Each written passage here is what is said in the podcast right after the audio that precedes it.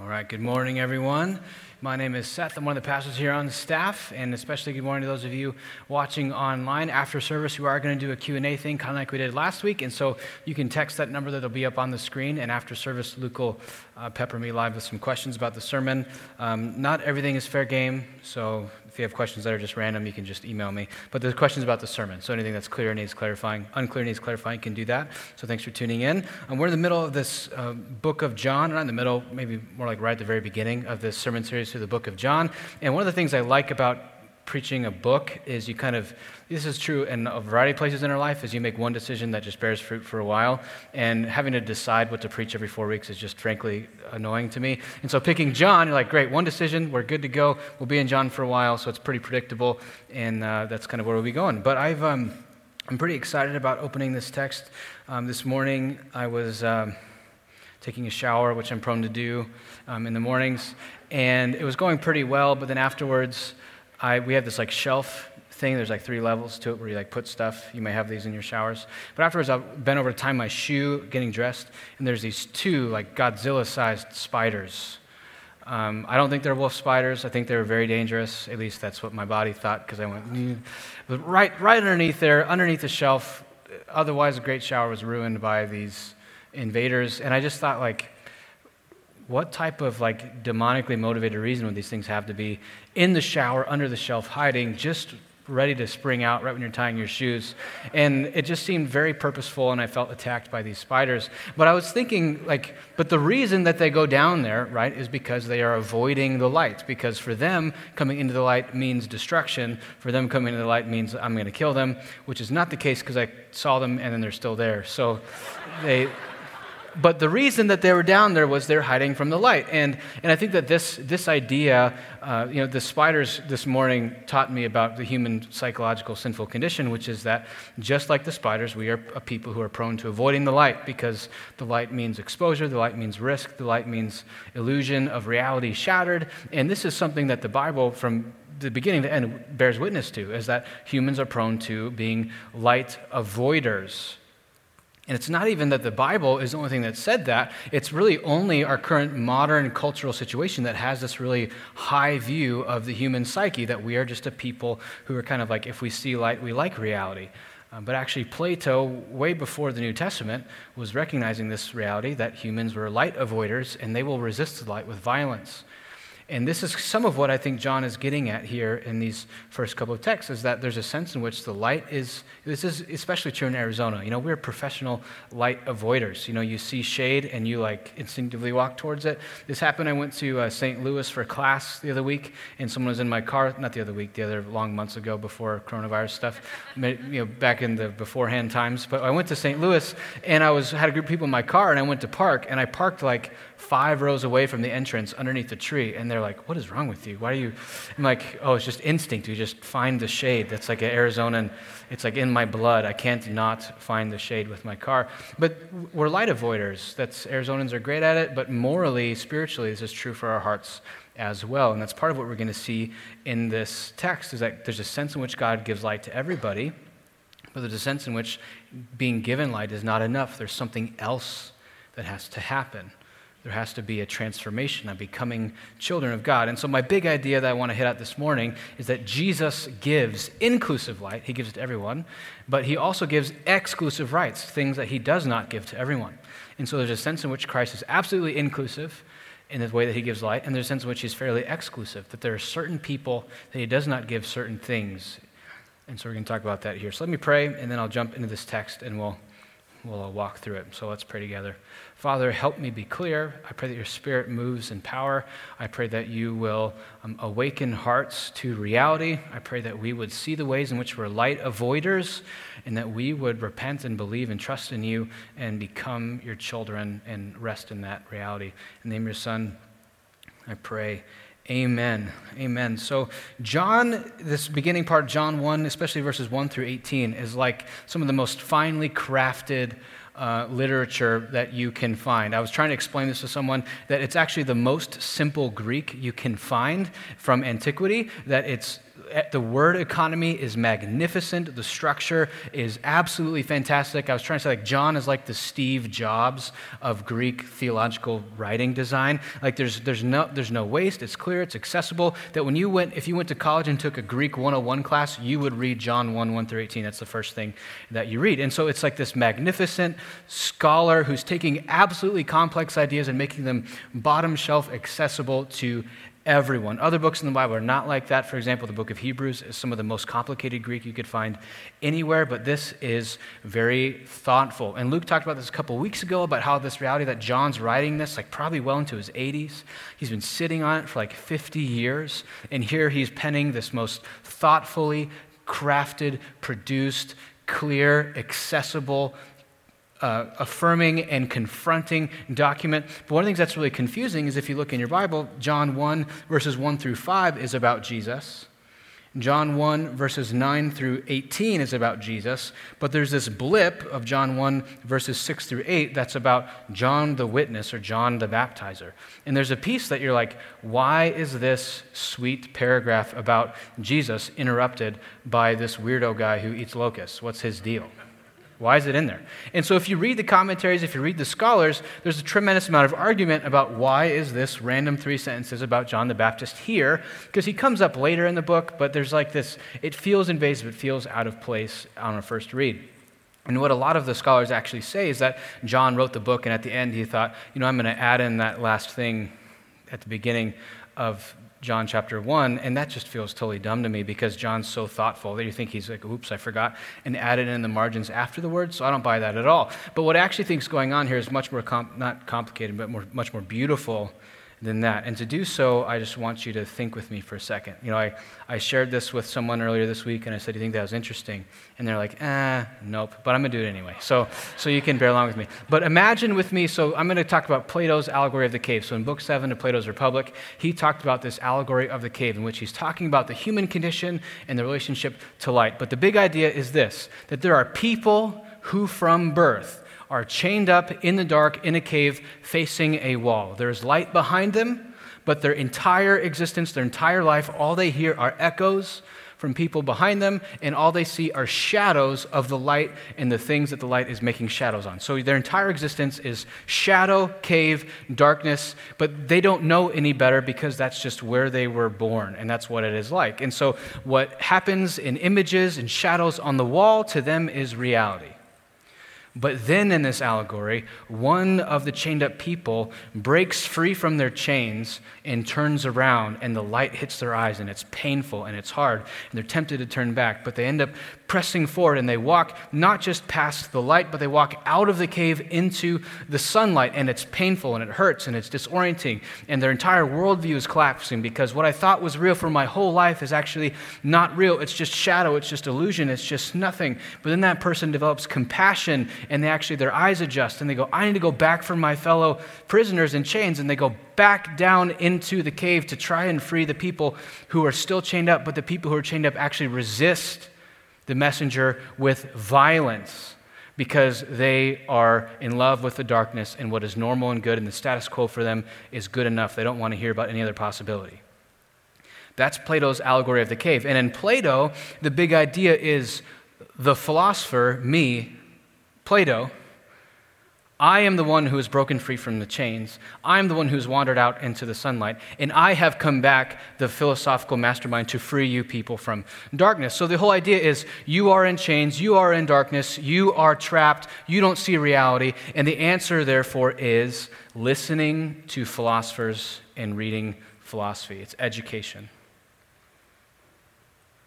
And with that kind of in the background, and we're talking about John here is this mastermind, at the same time speaking to and confronting the cultural stories. He talks about John. There was a man sent from God whose name was John. He came as a witness to bear witness about the light that all might believe through him. He was not the light, but came to bear witness about the light. The true light, which gives light to everyone, was coming into the world. That John is, in a sense, saying, Yes, you are in darkness. Yes, you are in chains. Yes, you love the darkness. Yes, the light is painful. No, education will not save you. No, listening to a, a dead philosopher guy will not save you. What ends up needing to happen is not that you, by your own capacity, free yourself from the chains and leave the cave. What needs to happen is the sun, the light, comes into the cave to set the minds free of the captives that John the witness, even this word witness is the Greek word marturo, which has to do with the connotation of someone who is killed for what they're pointing people to the martyr, the witness. That later on in the Christian tradition, those words would become fairly interchangeable because as people bear witness to the light, they are killed. Similar to Plato, that people trying to get people out of darkness would be resisted with violence. So, John the Baptizer, John the Witness, his big idea here is that revelation trumps education. That we like to think, oh, I'm just ignorant, but if I just had more books, or if I had more ideas, or if I had more thoughts, oh, see those people over there doing evil? They need education. There's a sense in which that's true, but there's a greater sense in which that absolutely falls short. That people are not just ignorant in need of education, they are sinners in need of saviors that John the Baptist is the blip in this Jesus story, not just because John is forgetting and cramming in this story about the guy, but he's saying that that myth or that story that Plato told about the person freeing the people from the cave is partially true, and John is here the witness. But the light has come into the world. The light is not out there, and we need to go find it. The Christian story is not about people of their own will, of their own heart, of their own desire, assenting by means of education to come to the sense of the light. It is about a people who have wandered from God and like it, and God comes and gets them.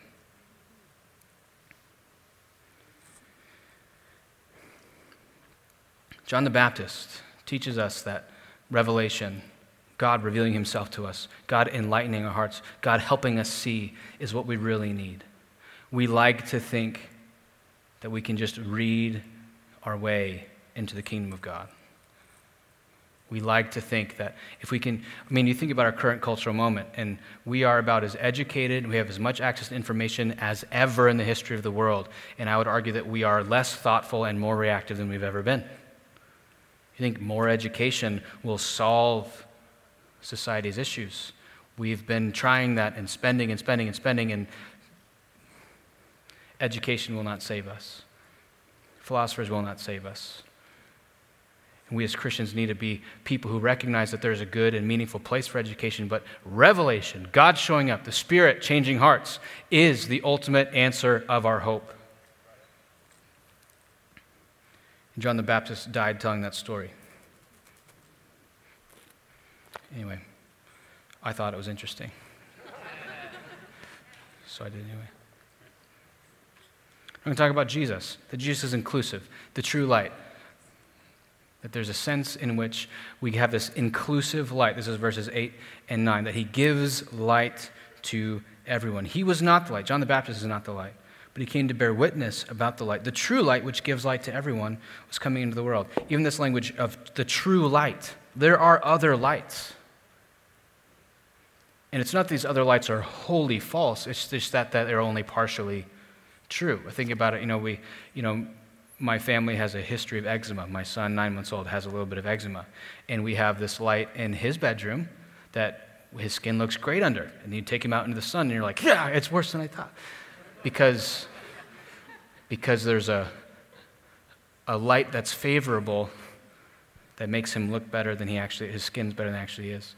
And then there's a light that makes it, that tells the truth more effectively that makes him look worse. That's true for all these different worldviews, thinkers, systems of thinking. And we go, there's a lot of lights out there that partially reveal reality, but no light fully reveals reality except for the light that comes from Jesus and is applied to us by his, the Spirit in His Word. So there's a true light that more fully reveals and fully textures and tells us the hard truth, not just the, the, the, the, when, when it's dim. You know, I always think it's funny how like the romantic lighting is like you dim the lights. Like how insulting. I'm gonna make, I'm gonna see you less clearly. Oh, now it's good.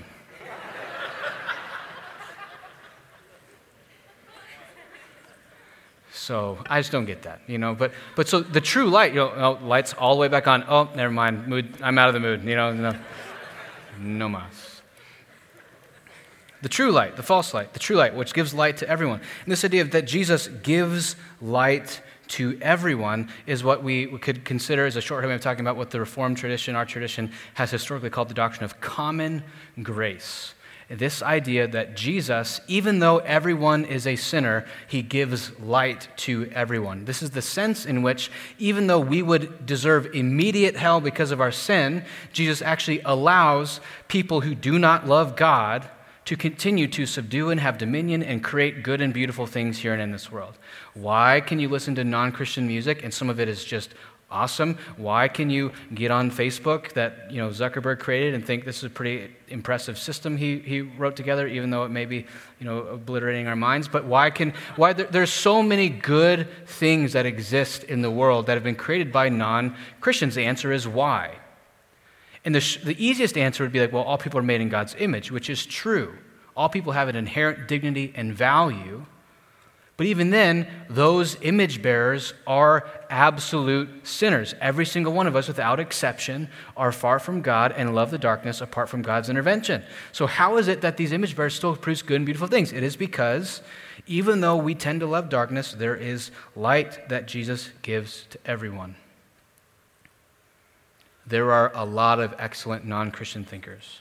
There are a lot of non, excellent non Christian builders of things, makers of things. And I'm not saying we should go around just believing everyone, everything everyone says all the time, but this line of thinking that says because X person equals non Christian, we should not engage or listen or use, that's what um, logicians or lawyers will call the genetic fallacy. And it's rampant in our culture you know, people who lean left say, well, that was a good idea, but because it came from him, it can't be a good idea.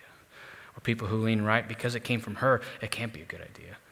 Or even Christians and non Christians will bow that out. Well, that person is nice, but did you know they're an evangelical Christian? We can't listen to that.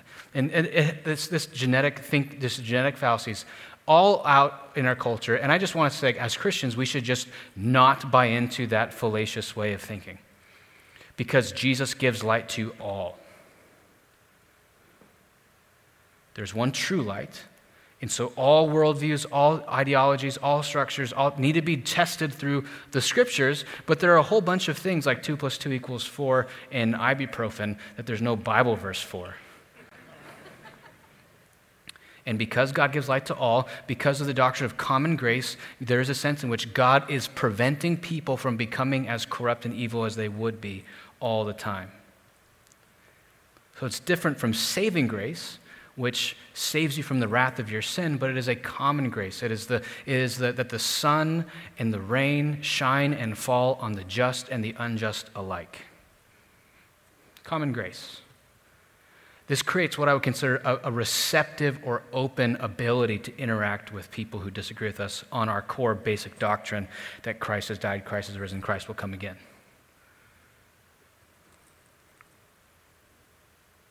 So, where something comes from does not necessarily mean it's true or it's false. This is the doctrine of common grace.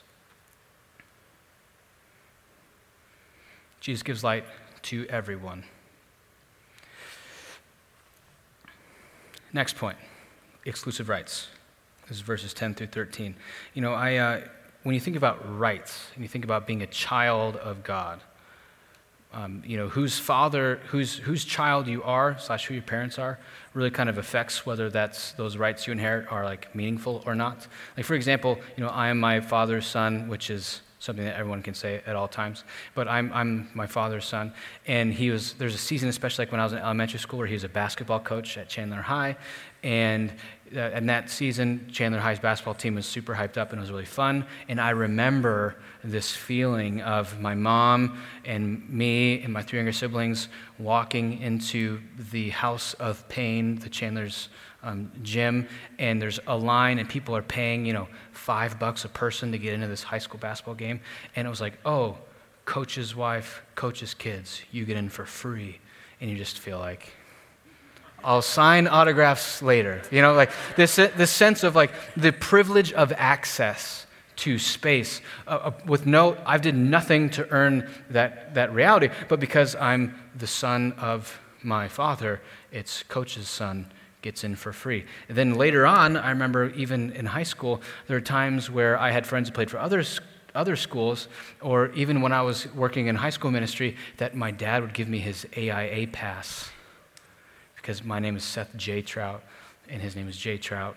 And so I would, I don't know if this is allowed or not, um, but I would go to games for free because I had my dad's pass, you know, and I would, you know, so this privilege of access based on who your father is.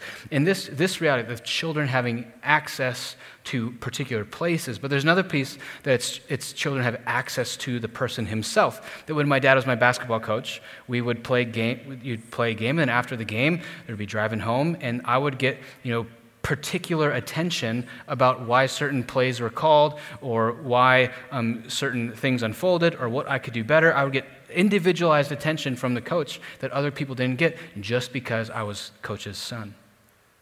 Not only that, so there's, so there's privilege of access to spaces, privilege of access to the father himself, but there's also responsibility that comes with being a child. That if coach's kid isn't working hard on the drills, it's contagious. That there's a culture making responsibility that comes from being the coach's son. That if the coach's son is obstinate, that's a larger problem than if not the coach's son is obstinate. Because what's tolerated here extends to there. And so, this idea of becoming a child of God has something to do with privilege and responsibility privilege of access to places, spaces, and in the Christian line of thinking, privilege of access to heaven, the king's court, the throne of grace, privilege of access to God himself. We have special access, privilege of res- the responsibility that we have a culture making responsibility to be salt and light in the world in which there's a lot of people who are not God's children. And this is one of the things I want to just be very careful about here, but be very particular about, is this reality is that there is, in our common vernacular, vernacular amongst um, conservative evangelicals, I hear all the time this, this phrase, well, we are all God's children, speaking of people who are Christians and people who are non Christians. And I understand and empathize with that sentiment. The desire to say, all people are made in God's image. God gives light to everyone. Everybody has dignity and value. But that's not biblically accurate to say that we are all God's children.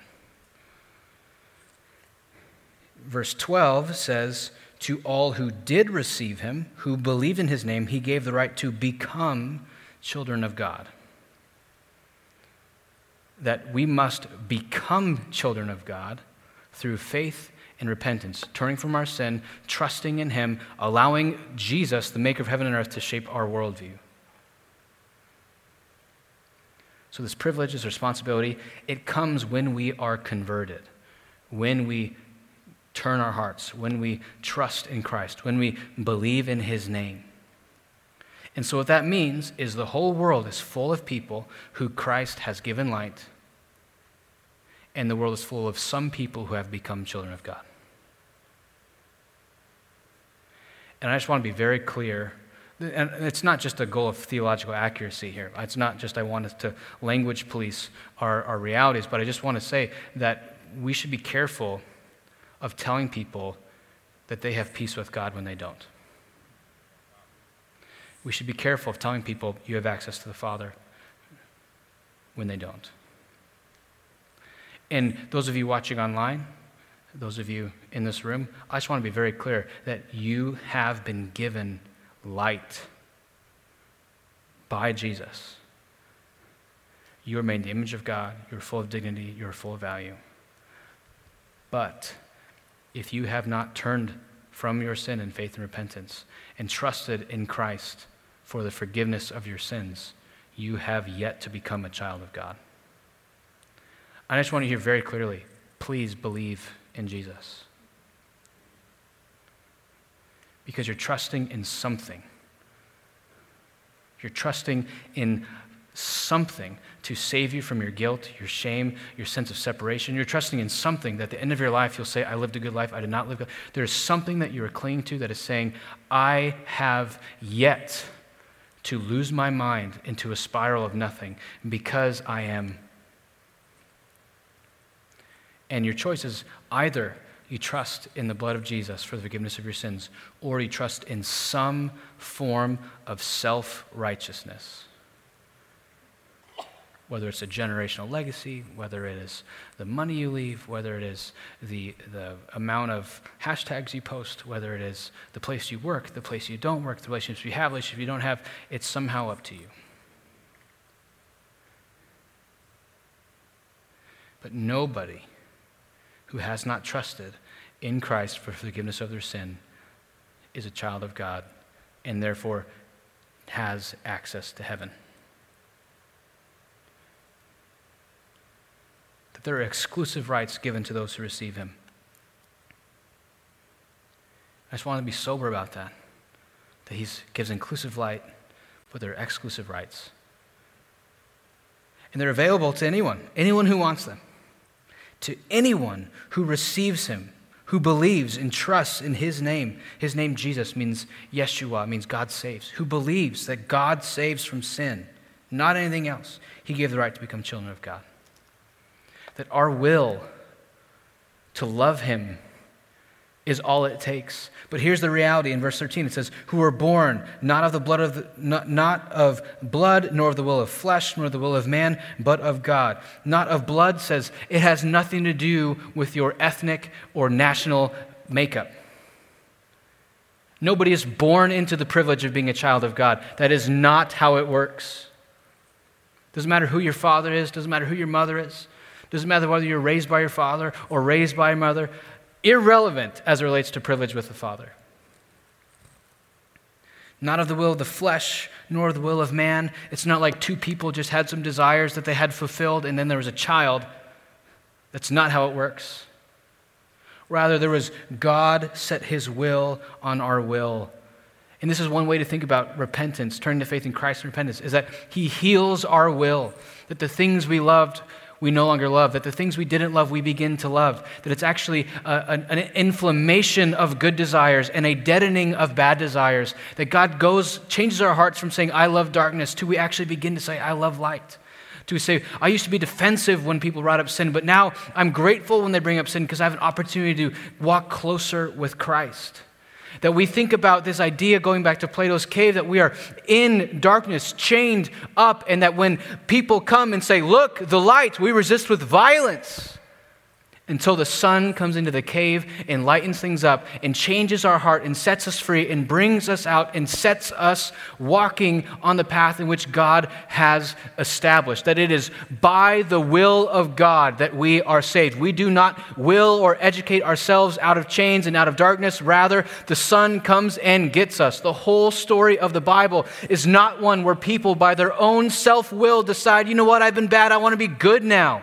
It's a story of a people who say, I have been bad and I have enjoyed it and I have not minded it and I will basically stay this way. But then God shakes us awake and causes us to be born again to a living hope and points us to the only one who gives us true light, and that is the person of Jesus, the one who moved towards us when we were moving away from him.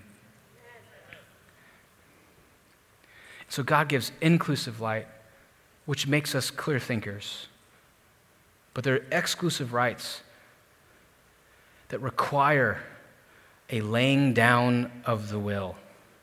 They require a surrender. They require saying, Not thy will, but, I mean, not my will, but thine. It requires saying, I am no longer the Lord of my life. You are the Lord of my life. And there is a, a submission, but it's, it's submission in love. It's submission for a better life. It's submission for life with the lights turned all the way on. And I hope we sense that as Redemption Gateway, that we would be a people who recognize and see the goodness and dignity that all people are made in God's image, that God has given light to all. So we're not demonizing and degrading and attacking, but at the same time, there is a, a prayerful resilience that actually produces humility, that I would still be chained up in darkness had Jesus not saved me. That this kind of way people talk about it, if you stand before God on the last day and He asks you, Why should I let you into my kingdom? And if your flinch is to say, Because I, bad place. But your flinch is to say, Because Jesus, now you're kind of thinking biblically. Let me pray for us. Father, thank you for your patience. Thank you for sending the Son. God, that you did not owe us deliverance from our chains and our darkness, but yet you set your love on us, you pursued us, you came for us. And God, I do ask that you will help us be people who think well, who are able to acknowledge the role of common grace in our world, and at the same time, you'd help us feel a burden that we would seek and desire that people would become children of God. Let us not be content with light, but let us uh, seek to be close with you as our God and as our Savior. And do ask that as we walk through this book of John, that you'd help us see more clearly. In the name of your Son we pray. Amen.